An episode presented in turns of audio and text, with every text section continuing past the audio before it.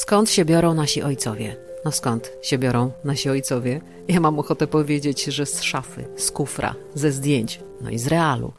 Ale ojcowie biorą się, tak jak i my, z aktywności naszych przodków. I tutaj nie chodzi tylko o prokreację.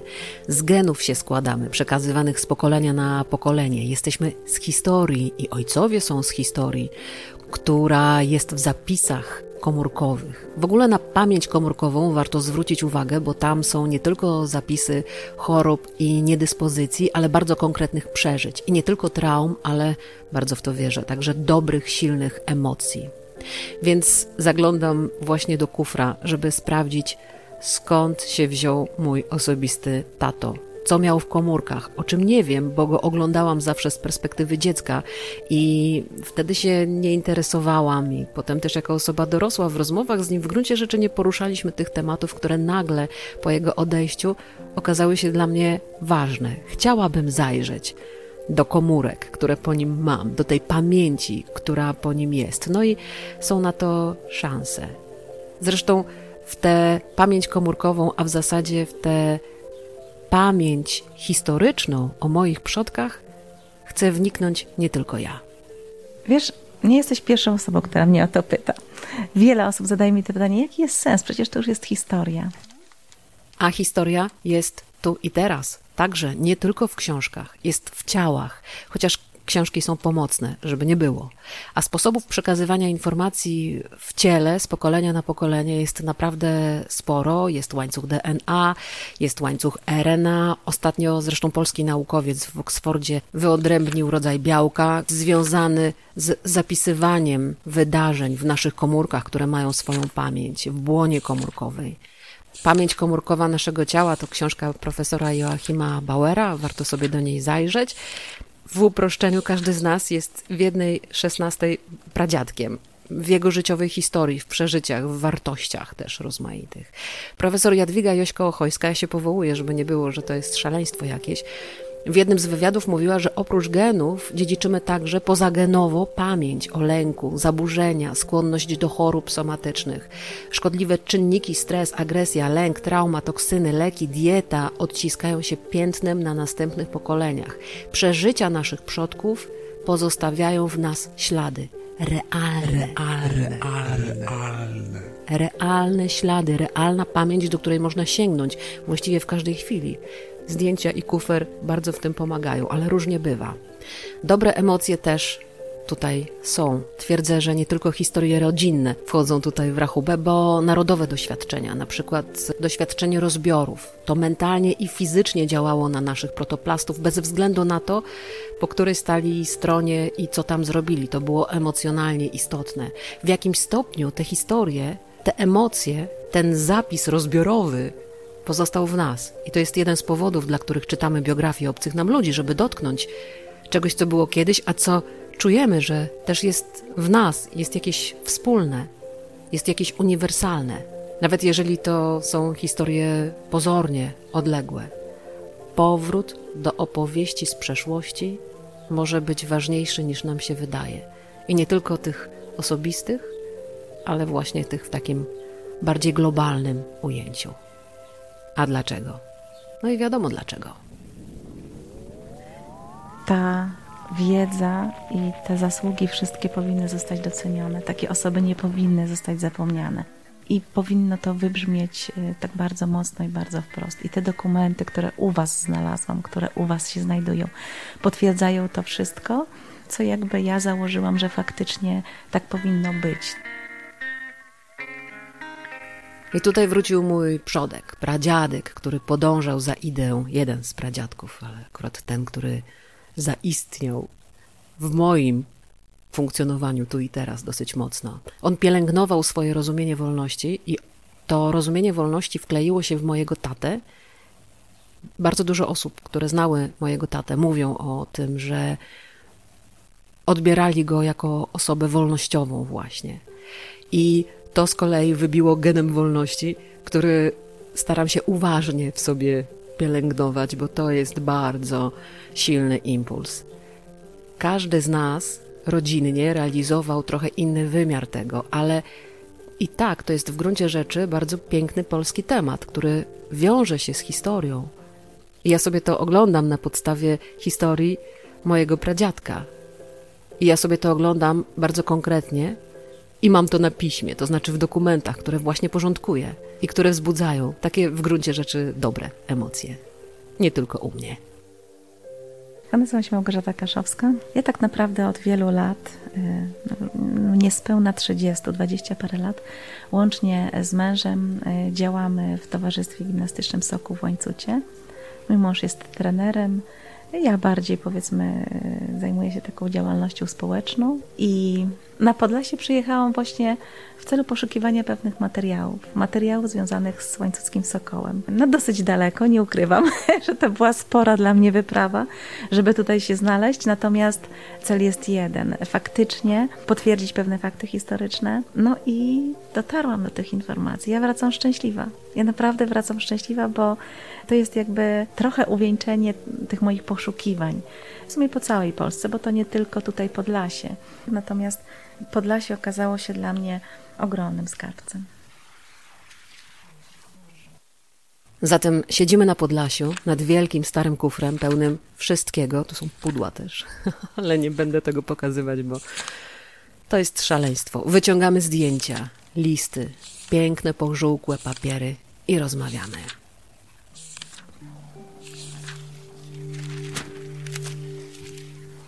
Oglądamy dokumenty, oglądamy stare albumy, poszukujemy pradziadka. U mnie to są takie osobiste powody, bo raczej ta historia psychologiczno-logiczna mnie pociąga, ale są osoby na tym świecie, którzy interesują się moim pradziadkiem z innych powodów. Dlaczego? Interesuję się Władysławem Glińskim z bardzo prostego powodu. Był to jeden z wieloletnich prezesów Towarzystwa Gimnastycznego Soku w Łańcucie, a jednocześnie naczelnik tego gniazda. Naczelnik, czyli osoba, która odpowiedzialna była za prowadzenie zajęć gimnastycznych. Tak jak Władysław Gliński sprowadził się do Łańcuta w 1907 roku, tak też powstało Gimnazjum Realne i on był pierwszym nauczycielem wychowania fizycznego w Łańcucie tym gimnazjum właśnie. Dlaczego to jest temat, który jest y, dla ciebie ważny, aż do tego stopnia, że postanowiłaś y, zrobić doktorat i publikować y, te opowieści z tamtego świata, z tamtej rzeczywistości, dawnej przecież? Temat mojej pracy doktorskiej związany jest właśnie z Towarzystwem Gimnastycznym Sokół w Łańcucie.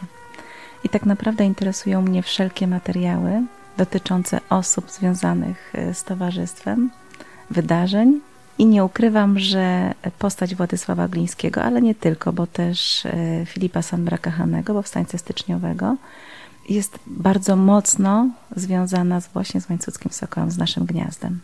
Czy to jest tak, że to, co oni wtedy zaczęli, w jakiś sposób się kontynuuje? Dlaczego to jest ważne, żeby wiedzieć, jak było na początku i kim byli ci ludzie, kim był mój pradziadek? Łańcucki soku został reaktywowany w latach 80., 80., 90., działa do dzisiaj. To również jest działalność e, sportowa, z tym, że poszła w nieco innym kierunku. To już nie jest e, gimnastyka, to nie są ćwiczenia cielesne, to jest koszykówka. Koszykówka na bardzo, bardzo wysokim poziomie przez wiele lat, począwszy od trzeciej ligi, poprzez drugą, pierwszą ligę, no mnóstwo sezonów w tej pierwszej lidze i teraz na poziomie ekstraklasy, czyli najwyższej ligi rozgrywkowej w Polsce. Więc Sokół jakby nadal istnieje. Tutaj mamy wygrzebane ogromne ilości dokumentów, które zostały w mojej rodzinie i nie były przepatrzone nigdy bardzo dokładnie. Ty to przepatrzyłaś i znasz prawdopodobnie mojego pradziadka lepiej niż ja. Jaki on ci się wydaje? Bo ja go pamiętam z opowieści mojego taty, z opowieści babci. A kim on może być dla ludzi, którzy go nie znali prywatnie? Ja przede wszystkim myślę, że to była osoba, która miała pewne zasady i myślę sobie, że te wszystkie zasady później wdrażał w pracy, e, czy stosował w pracy z młodzieżą, bo to widać w ich wypowiedziach później, jak bardzo był osobą szanowaną, jak bardzo był osobą lubianą. Mm, jak czyta się wspomnienia wielu uczniów e, jego, wypowiadają się z ogromnym szacunkiem i przede wszystkim Ja gdzieś czytałam, że jak profesor Gliński zaczął się wypowiadać czy rozmawiać, to pryskały wszystkie lody, że on wprowadzał taką atmosferę ciepła, serdeczności, a przede wszystkim szacunku do drugiego człowieka, nawet do tego, że tak powiem, młodszego, czyli swojego ucznia. Co się dla ciebie takiego ważnego tutaj znalazło? Macie tu ogromną, ogromną ilość cudownych dokumentów, oryginałów, zdjęć, świadectw, które potwierdzają zarówno jakby fakty historyczne, potwierdzają wykształcenie wielu osób, ich wkład tak naprawdę w to, co działo się, przede wszystkim w rozwój Sokoła. To jakby mnie interesowało najbardziej. No, dla mnie to jest przepiękna historia zachowana w obrazach, historia nie tylko samych ludzi, ale także mojego miasta, miasta Łańcuta. Mam wrażenie, że powinnyśmy zacząć od tego, że za tym, co się wtedy wydarzyło, za Sokołem, za tym towarzystwem stała idea i ona była jakoś kontynuowana przez mojego pradziadka i potem przez ludzi, którzy to przejęli. Co to była za idea i dlaczego ona jest jeszcze żywa? Bo jest żywa. Towarzystwo Gimnastyczne Sokół zajmowało się tak naprawdę kultywowaniem, powiedzmy, ducha narodowego powstała po to ta organizacja, aby wzbudzić e, ducha e, walki z zaborcą. Oczywiście pod przykrywką ćwiczeń gimnastycznych, cielesności itd. Tak Natomiast jednym ze współzałożycieli jest Filip Sandbrakahane, dr Walenty Szpulnar, Bolesław Żardecki. Jest mnóstwo tych osób. To był komitet, który składał się z 30 paru osób. Zaangażowała się w to wszystko inteligencja łańcuta i wiele z tych osób brało udział wcześniej w powstaniach, powstaniu na przykład styczniowym. I widać, jak bardzo dla nich ważny był temat tego, że jesteśmy w niewoli, że jesteśmy no, pod uciskiem zaborców, można powiedzieć. Wolność to był taki temat, o którym nie można było głośno mówić, ale to wszyscy wiedzieli, o co tu chodzi, co tak naprawdę się wydarzało. Czy to były spotkania, podczas których się dyskutowało, czy można odtworzyć te ich działania, spotkania, rozmowy? Główną sentencją, która przyświecała w zasadzie wszystkim gniazdom, to była mensana in corpore sano, czyli w zdrowym ciele zdrowy duch.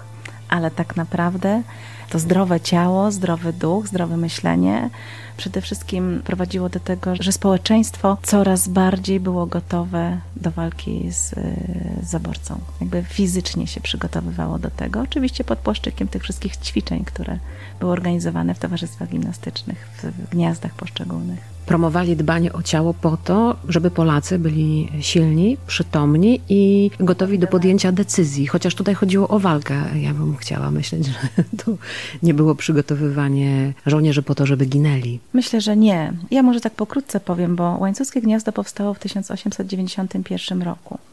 Już w grudniu 1890 roku ten zamysł utworzenia Towarzystwa Gimnastycznego w Łańcucie powoli się rodził i już 8 marca 1991 został jakby zatwierdzony statut. I tak naprawdę od tego momentu cały czas y, dokładano wszelkich starań, aby stworzyć pewne warunki do tych ćwiczeń gimnastycznych, do tego, żeby Sokół się rozwijał. To nie tylko działalność sportowa, ale kulturalna, oświatowa, organizowanie wszelkiego rodzaju wieczorków, wieczorków, które były też upamiętnieniem pewnych rocznic historycznych pewnych postaci, które miały znaczący jak na przykład wpływ na życie mieszkańców. Jak wyglądały takie wieczorki? To były takie spotkania organizowane bądź w siedzibie Sokoła, w pomieszczeniach czy y, siedzibach Potockiego, bo to były też takie miejsca w, w, Łańcucie, gdzie Potocki wyrażał zgodę na to, aby u niego organizować pewne y, uroczystości. Zapraszani byli nie tylko ci bardziej zamożni mieszkańcy, ale tak naprawdę każdy mógł przyjść na te wieczorki, uroczystości organizowane z okazji pewnych rocznic historycznych.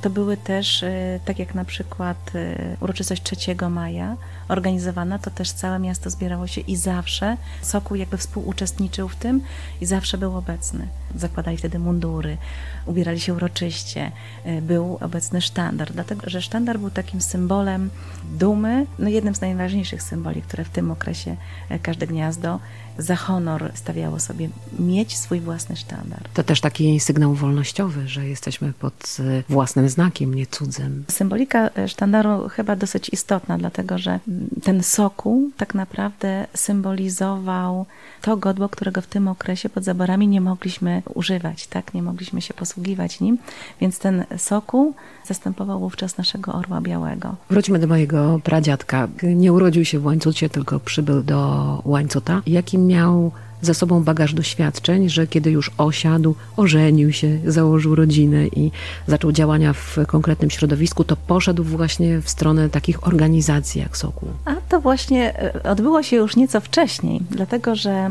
Władysław Gliński przybył do Łańcuta w 1907 roku, w zasadzie pod koniec 1906 roku on jakby zakończył pracę w Rochatynie. Tam w Rochatynie, co dowiedziałam się również tutaj z tych dokumentów, które jeszcze do końca, że tak powiem, dat nie, nie, pewnie nie pamiętam, natomiast z tych dokumentów dowiedziałam się tutaj, że on faktycznie działał bardzo intensywnie. Był naczelnikiem e, również w Rochatynie Towarzystwa Gimnastycznego Soku. Tam zrezygnował z tej działalności, przeniósł się do Łańcuta i tu od razu w pierwszych dniach przystąpił do Łańcuckiego Towarzystwa Gimnastycznego, jakby wstąpił w szeregi sokołów łańcuckich. Czy wiadomo, dlaczego się przeniósł, dlaczego wyruszył w inną stronę? To jest dla mnie nadal taka troszkę zagadka. Wiem na pewno, że w łańcucie był jego brat, który prawdopodobnie zanamował Bolesława Żardeckiego, przybył do łańcuta. Natomiast tak naprawdę jaki był ten główny powód? Trudno powiedzieć, bo jak później się okazuje, córka Bolesława Żardeckiego zostaje żoną Władysława Glińskiego w 1916 roku, co również dowiedziałam się tutaj, pobrali się, no za, założyli rodzinę i później już do śmierci mieszkali w Łańcucie. Obydwoje. Henryka, jego żona, zmarła nieco wcześniej, w latach 30., a Władysław Gliński 1 stycznia 1954 roku. Pracując nad doktoratem i w ogóle zbierając te wszystkie informacje, czy jest poczucie misji, że niesiesz y, jakąś wiedzę? Dlaczego uważasz, że to jest y, ważne i warte Twojego czasu i zaangażowania? Wiesz, nie jesteś pierwszą osobą, która mnie o to pyta. Wiele osób zadaje mi to pytanie, jaki jest sens? Przecież to już jest historia.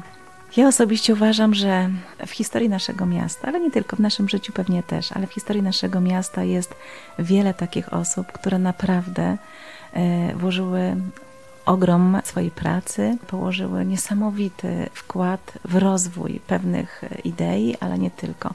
Przede wszystkim w rozwój kultury fizycznej, bo Władysław Gliński oprócz tego, że jakby był nauczycielem gimnazjum realnego, że był wieloletnim naczelnikiem, później prezesem Sokoła, to oprócz tego był też współzałożycielem harcerstwa, drużyn harcerskich, drużyn bartoszowych, drużyn polowych. On jakby działał naprawdę na, na wielu polach, można powiedzieć, a to wszystko jakby organizowane było po to, aby ci młodzi ludzie mogli faktycznie stanąć w szranki do walki z zaborcą. Są przepięknie napisane wspomnienia Władysława Glińskiego, gdzie on dokładnie opisuje, gdzie trenowali w okolicach Łańcuta, że e, robili to wieczorami, nocami, aby przygotować tę młodzież do trudnych warunków później walki w terenie. No, to są takie ciekawe informacje. Ja myślę, że uda mi się to wszystko jakby zebrać w całość i pokazać, jak ogromną pracę wykonał Soku, abyśmy po prostu odzyskali niepodległość. Wiemy z historii, że ci młodzi ludzie naprawdę ruszyli do walk. Czy są jakieś dokumenty, wspomnienia, że to przygotowanie w Sokole w im pomogło przetrwać, czy działać tak, jak chcieli? Tak. Z Łańcuta wyruszyła e, łącznie z Władysławem e, Glińskim młodzież, do Legionu Wschodniego. Ten legion został rozwiązany i oni nie, nie występowali pod tymi skrzydłami, ale później wracając do Łańcuta, ponownie rozjechali się trochę po świecie i faktycznie wielu z tych młodych ludzi walczyło, jeżeli chodzi o zarówno pierwszą wojnę światową, Wielu z nich nie wróciło z frontu i są też takie zapiski i informacje łącznie z nazwiskami. Do takich informacji też dotarłam, ale wielu też wróciło i jakby nie było, zostali bohaterami później. Dlaczego w ogóle chciałabym o nim napisać? Że, I dlaczego chciałabym, żeby powstała taka też publikacja na jego temat? Ponieważ uważam, że ta wiedza i te zasługi wszystkie powinny zostać docenione. Takie osoby nie powinny zostać zapomniane. To wszystko, co te osoby zrobiły nie tylko dla naszego kraju, ale przede wszystkim dla naszej takiej małej społeczności i też dla rozwoju kultury fizycznej, dla rozwoju e, szkolnictwa, powinny gdzieś zostać zapisane na kartach takiej historii i powinno to wybrzmieć e, tak bardzo mocno i bardzo wprost. I te dokumenty, które u Was znalazłam, które u Was się znajdują, potwierdzają to wszystko co jakby ja założyłam, że faktycznie tak powinno być. Że to jest właśnie ta osoba, nasze z tych niewielu, która zrobiła tak bardzo dużo. Na koniec chciałabym jeszcze zapytać, jak to widzisz? To, żeby te osoby były docenione, to jest ważne, ale jak to może wpływać na nas dzisiaj? Czy to może być wzór, bo to już jest zupełnie inne życie, zupełnie inne warunki, zupełnie inne czasy. Więc co dla nas jeszcze w tej historii, w życiorysie mojego pradziadka może być aktywne? No dla mnie są aktywne geny, więc spoko, ale co pozostało dla osób, które mogą czerpać z jego działań, z myśli, z tej idei, do wartości, które były dla niego takie ważne? Ja myślę, że te wszystkie wartości, one wyznawane chyba przez ówczesnych naszych rodaków, nadal są aktualne. Ja się trochę boję, żeby to nie było tak, że przypominamy, że to była, wiesz, jak apel w szkole, tak? Nie, Wierszyki nie, na temat i że o, to tutaj pomnik. No i co z tego pomnika? To jakby coś musi być, co, co jest ja, ciągnięte. Co ja myślę? Ja myślę sobie, że poniekąd ta sytuacja, która jest teraz, czyli wojna na wschodzie, która tak naprawdę dotknęła nas wszystkich, ona nam przypomina o tych wszystkich wartościach, które powoli są zatracane w naszym społeczeństwie wśród młodych osób. Bo ja nie ukrywam, że młodzi ludzie coraz mniej zajmują się historią albo nie pamiętają tej historii. A jak y, sami widzimy, ta historia zatacza koło i ona teraz się powtarza. Teraz y, my, nasi dziadkowie, nasi rodzice pamiętają II wojnę światową, a teraz to samo dzieje się na wschodzie. I te pewne wartości ponownie nabierają e, znaczenia w życiu. No, my to widzimy teraz jakby u naszych sąsiadów, bo faktycznie oni teraz dopiero są w stanie powiedzieć, ci młodzi ludzie, którzy idą na front, a tak naprawdę jak e, byłam niedawno w Lwowie, to widziałam, to są młodzi chłopcy. Młodzi chłopcy w wieku mojego syna. Mój syn ma obecnie 23 lata, a ja tam widziałam jeszcze młodszych chłopaków, powiedziałabym takich 18-latków, 19-20-latków, to jeszcze dzieci. Oni już y, muszą zmierzyć się z rzeczywistością na froncie. Giną tam. I myślę sobie, że dla tych młodych ludzi to teraz właśnie pewne wartości nabierają jakby na nowo znaczenia. Oni na nowo te wartości odkrywają. Ja myślę tutaj o samej wolności, o poszanowaniu tożsamości narodowej to są takie chyba najważniejsze wartości, o których chciałabym powiedzieć i podkreślić, bo to wybrzmiewa bardzo mocno w słowach tych młodych Ukraińców teraz. O wybrzmieniach bardzo różnych z Małgosią jeszcze sobie rozmawiałyśmy długo i w ogóle trzeba zauważyć, że ta fraza w polszczyźnie wybrzmienia pięknie podkreśla rolę dźwięku i rolę rozmowy.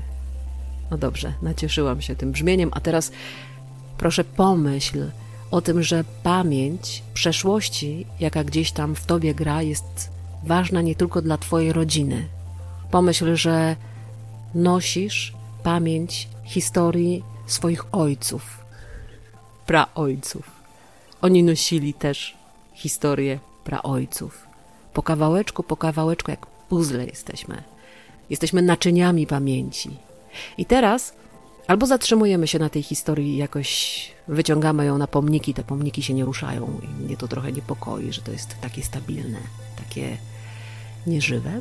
Albo bierzemy te informacje i spokojnie, tak jakoś w świadomości, możemy kształtować to, co się dzieje w naszych komórkach, żeby pamiętały to, co uważamy za warte zapamiętania, co w sobie podbijamy, co w sobie pielęgnujemy, co chcemy przekazać dalej tu i teraz się dzieje. Ta historia z kiedyś, tak zwane korzenie, to co dla nas jest ważne, to świeże liście. No, ale portret pradziadka Władysława, który świeżym liściem już nie jest, jeszcze przez jakiś czas ze mną pobędzie.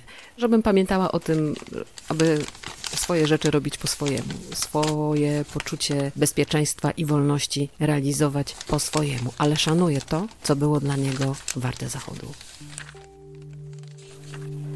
A jeżeli uważasz, że ta nasza rozmowa to dobra inspiracja, to możesz autorkę podcastu wesprzeć czarną, mocną kawą. Link w opisie. Przyda się naprawdę, bo kufer ze zdjęciami jest ogromny. Jeszcze tutaj nad nim posiedzę. Dziękuję. Miłka Malcem.